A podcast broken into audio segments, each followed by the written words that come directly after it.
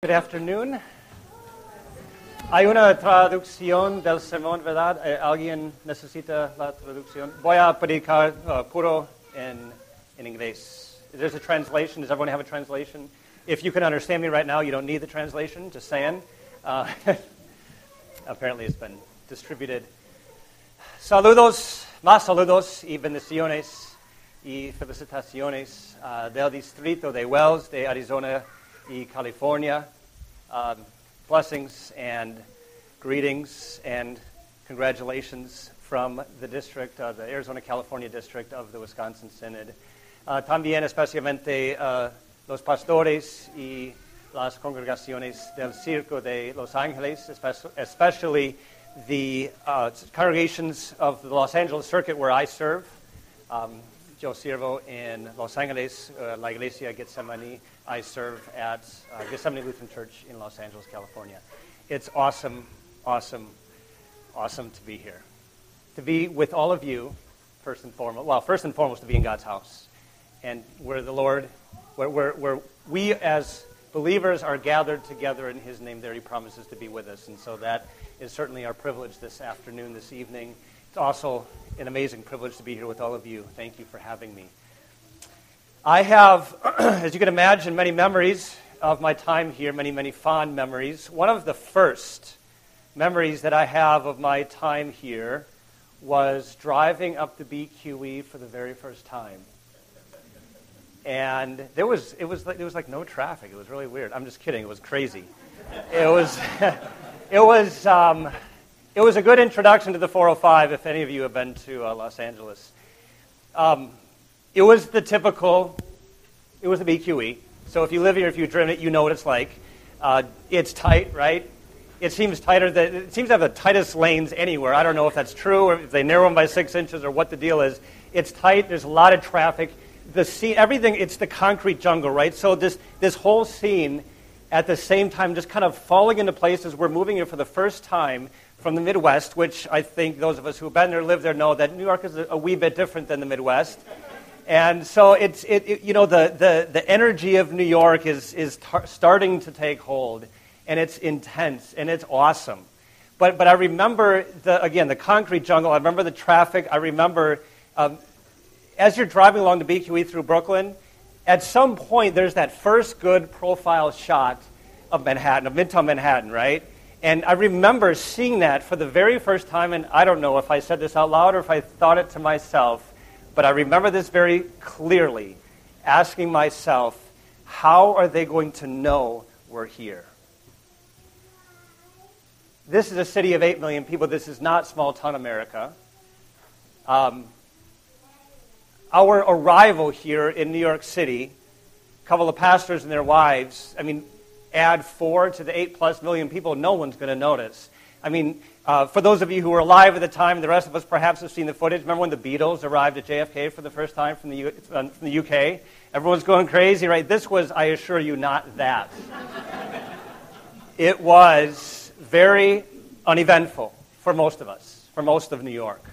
About 99.99 repeating 9% of the city of New York. I remember it well. I remember asking myself that question how are they going to know we're here? Other than the eight WELS Christians who were waiting for us, the rest of the eight million had no idea. They didn't have a clue. Some of you were part of that eight million. And, and, and my question, really to myself, what was behind it was not so that, hey, how are people going to meet Steve and Sarah and, and Aaron and Elizabeth, but how are we going to be able to connect with people in order to connect them to the gospel because that's what it's all about. That's why we moved here.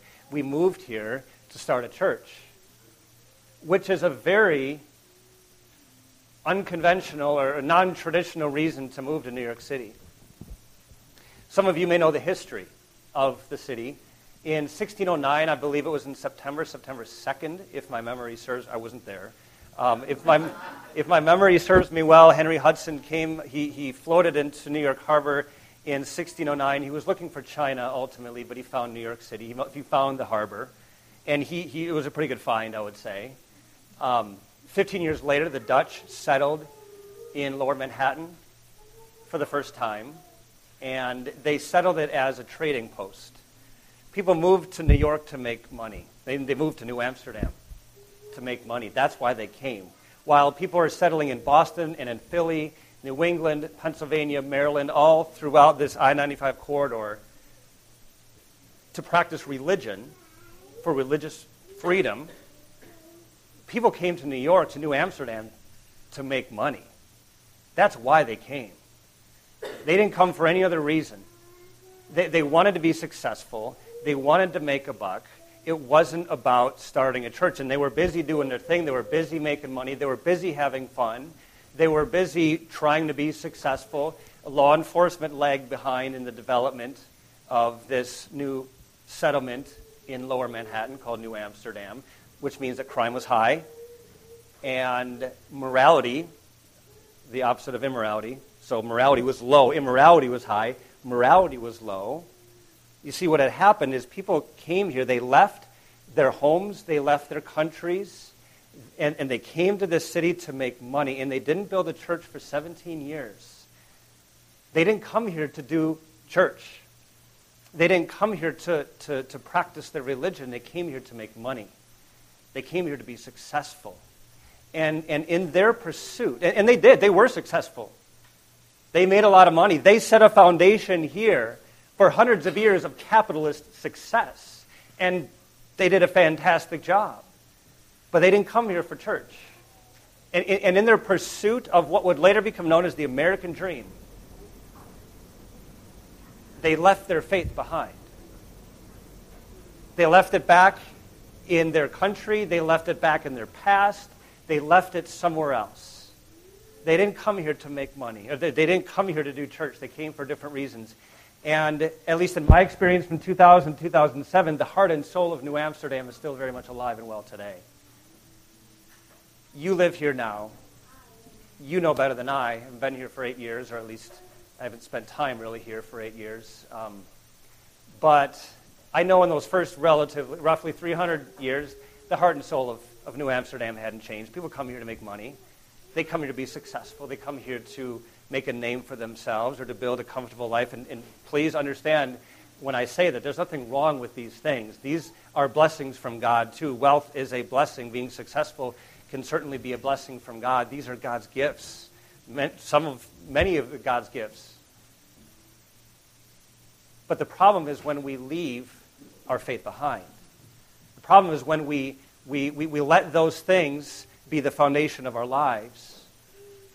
The, the problem is when we ditch our Christian perspective and when we leave that Christian foundation somewhere in the past. The Israelites at the time of Isaiah needed this reminder they needed the reminder of, of what truly is the most important foundation upon which to build one's life. The timing of our text here for today from Isaiah chapter 33 is the 8th century before Christ. The Assyrians, led by King Sennacherib, had been in control roughly almost, not quite, but almost 200 years.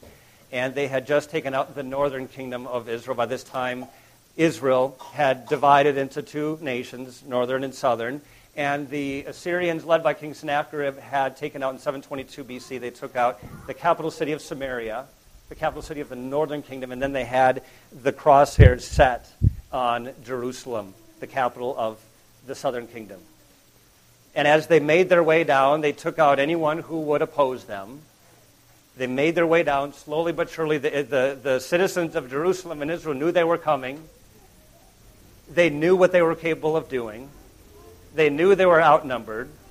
They knew there was this ruthless army of hundreds of thousands. I don't know how many. We know how many died, but we don't know how many exactly there were. This army is coming, is, is descending down on Jerusalem. And as you can imagine, those people were absolutely terrified. And that's the context in which Isaiah wrote these words. Let me read them again.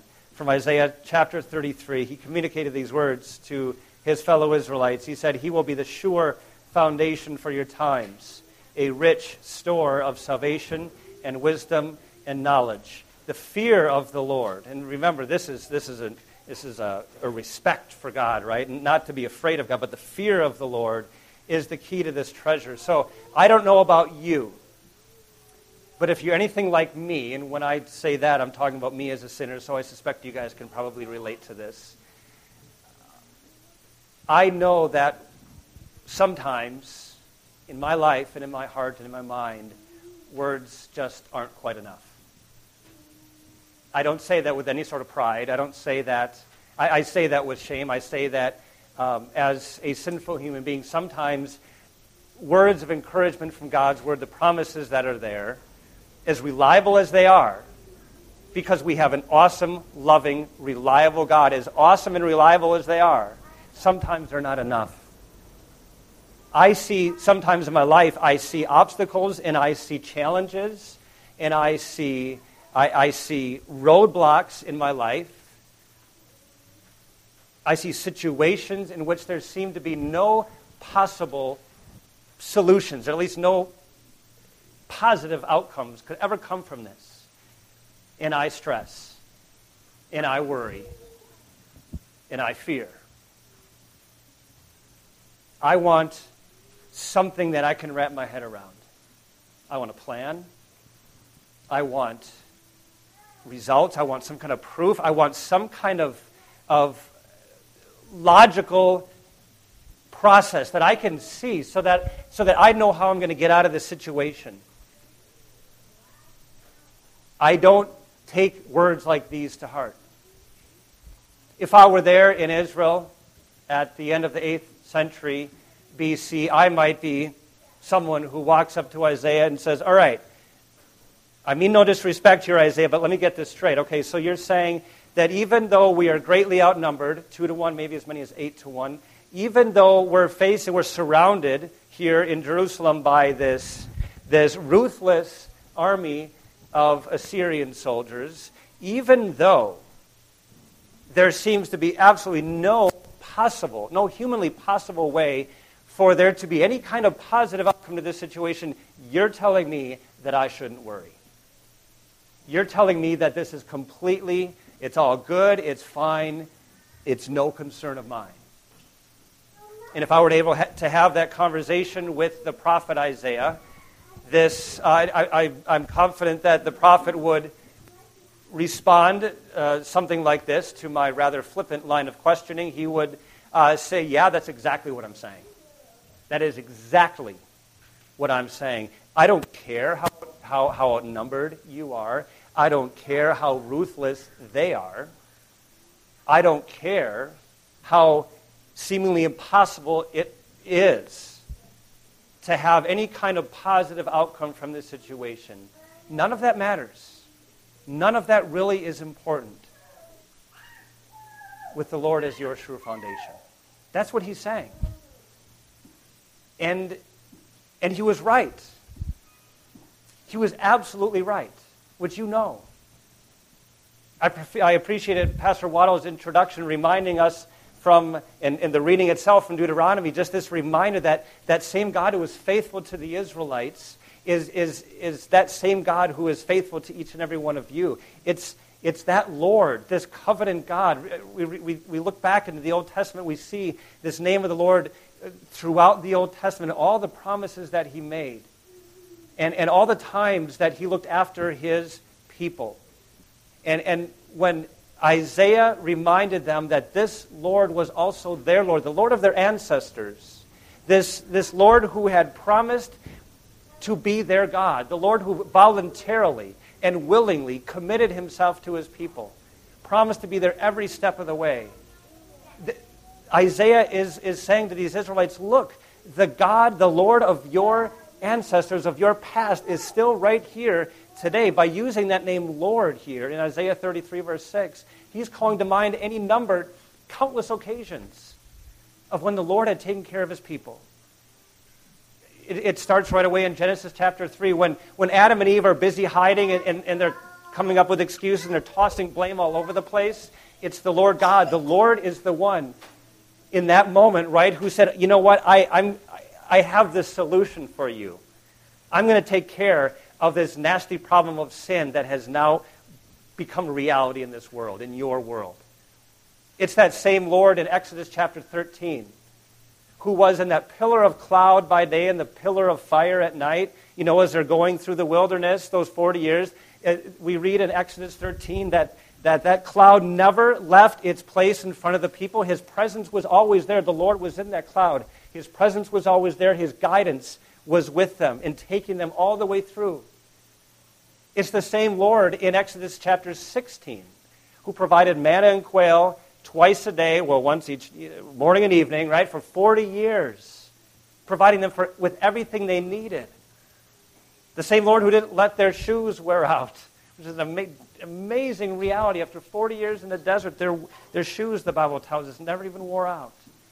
It's the same Lord who was there at, in, in Joshua 6 when the Israelites took on Jericho, and they, they, they, won a battle they had absolutely no business winning, not at least using the, the methods of warfare that they used.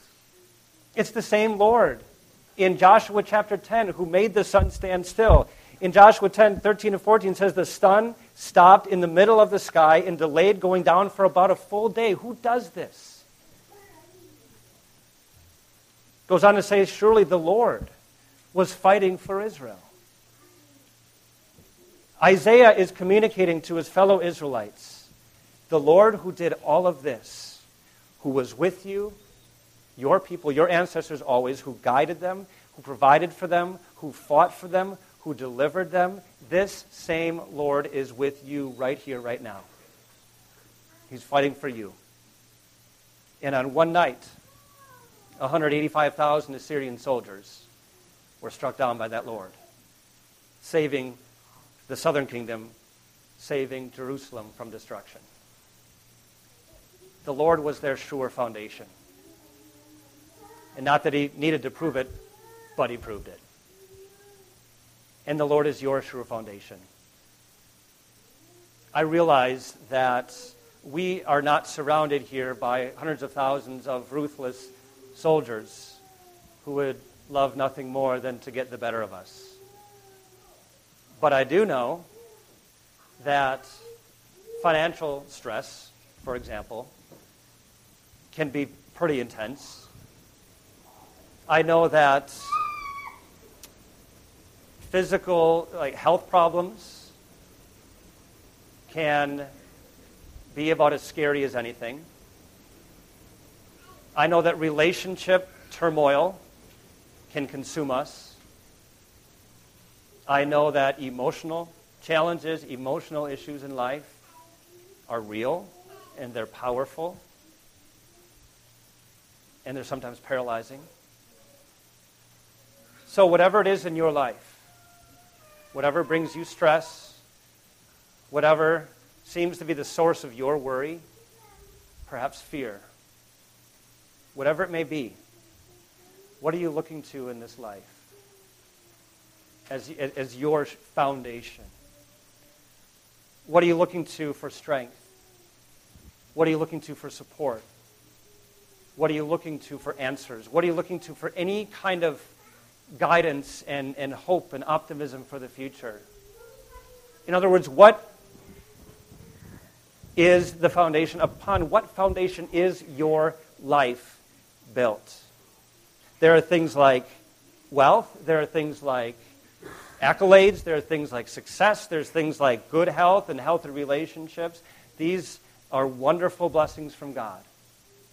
But when they get elevated to a place higher, more important than the Lord, that's when we get into trouble.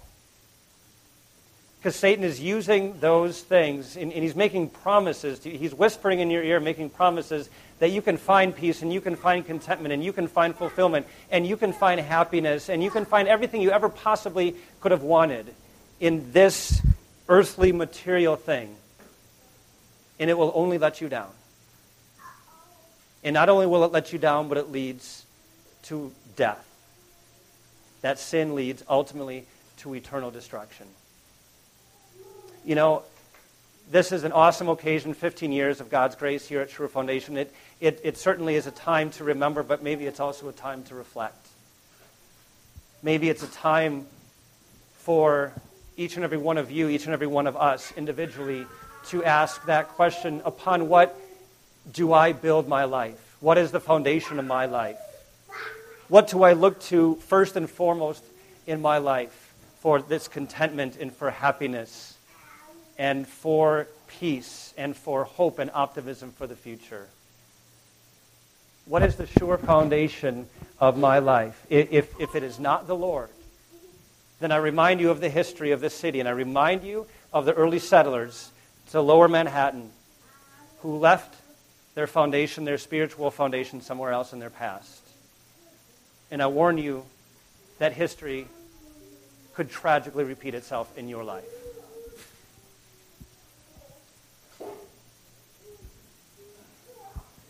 What an awesome God we have.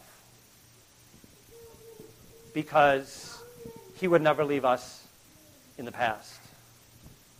This God of free and faithful grace, as he was to his chosen people, the Israelites, is that same Lord who is your God of free and faithful grace.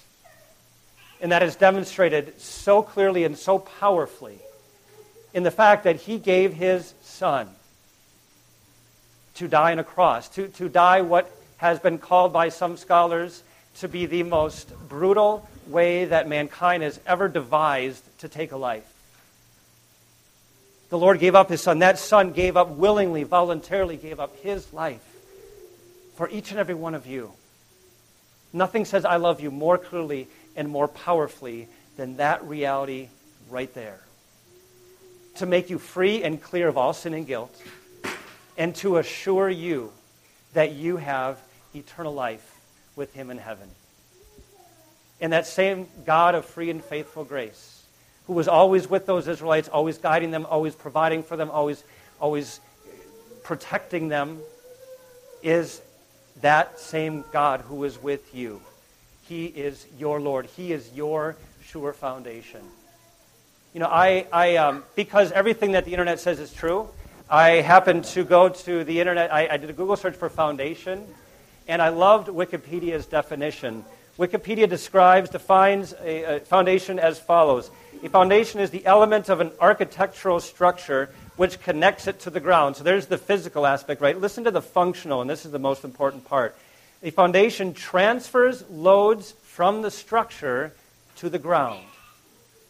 Isn't that a beautiful picture of the Lord as your sure foundation? He transfers loads from you to Him. Think of 1 Peter 5, verse 7. Cast all your anxieties on Him. He cares for you. You get to cast all those stresses and all those concerns, all those issues and all those anxieties, and, and, and He takes care of you in any, in every situation. There is no exception to that promise. I think, of course, also of Jesus' words in Matthew 11 Come to me, He invites, all you who are weary and burdened, and I will give you rest. You can transfer, and, you, and Christ has transferred your sin and your guilt to Him so that you can live in peace. You can be content. You can be happy. You can be confident of your future. What a beautiful reality that is. That is the foundation of the Christian. That is the foundation upon which this congregation was established 15 years ago. That's the foundation upon which this congregation, this church, continues to exist and continues to operate today. You heard a little uh, snap, uh, you, you got a little bit of the history of the name, right, in the historical presentation prior to the service, where the name comes from. Obviously, it comes from Isaiah chapter 33, verse 6. That physical foundation of the city was mentioned. Also, that's, where, that, that's, that's why we chose this name, Sure Foundation. You go to Central Park and you find these outcroppings of Manhattan schist, the, the, the foundation that this city rests upon. And, and this city is on an incredibly powerful and stable foundation. This church was started and named Sure Foundation to reflect the fact that we want to provide an even stronger and even more reliable foundation, a spiritual foundation in Christ. And what a privilege you have to be a part of that effort. Another thing I was struck by in the historical presentation was all the many people who were unmentioned. one of the last slides you had in there, just, uh, just so many people have, countless people have come through this place and have received that gospel encouragement and that gospel instruction and that gospel promise that the Lord is your sure foundation. What an honor and a privilege it is to be a part of that ministry here. What a blessing it is to, to be a, a light in a city that is sometimes pretty dark and sometimes feels pretty Christless. What a blessing and honor, a privilege it is to be able to share that foundation with others, the peace and the confidence that you have, so you can see a person go from, from overburdened by their sin to peace with God in, in Christ's forgiveness. And to go from uncertainty and fear of the future to absolute confidence in eternal life with the Lord in heaven. May the Lord bless each and every one of you today and always. May the Lord be the sure foundation of your life, each and every one of you individually. And may the Lord always bless the ministry of Sure Foundation Lutheran Church. Amen.